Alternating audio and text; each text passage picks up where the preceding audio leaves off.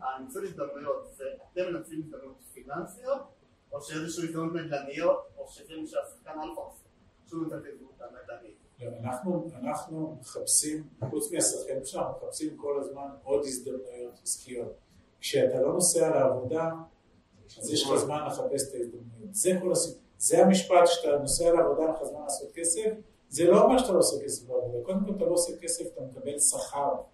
שמישהו תמחר אותך ושם לך תקרת זכוכית. וכשאתה נוסע לעבודה, גם אם באיילון יהיו מלא הזדמנויות, אתה לא תראה אותן, כי ה mindset שלך הוא במצגת שאתה צריך לתת עוד חצי שעה למנהל.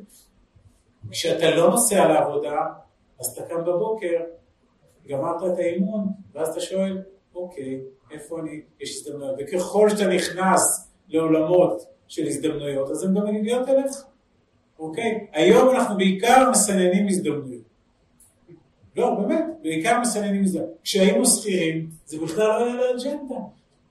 כי הראש שלנו לא היה שם, זה כמו מה שאגב אמרה, אין פתאום, פתאום כולם, כל הנשים בהיריון? לא, את בהיריון, אז את רואה, את כולם מסוגרת. כי גם בעיקר שיחה בקפה בבוקר, אחרי כל אלה שעמדו בפקקים ושמעו את הדר מרקס, אז יהיה שמעתם על זה שהפצו אותו בחו"ל? אתה מבין? כאילו, אם אתה חלילה תעלה שאתה בכלל חושב אולי להשקיע בנדל"ן, כן? עכשיו למה יגידו לך? אוי בא לא, זה אף פעם לא חשוב, או יגידו לך, לא, לא, לא, מה? זה לא המגרש שלך.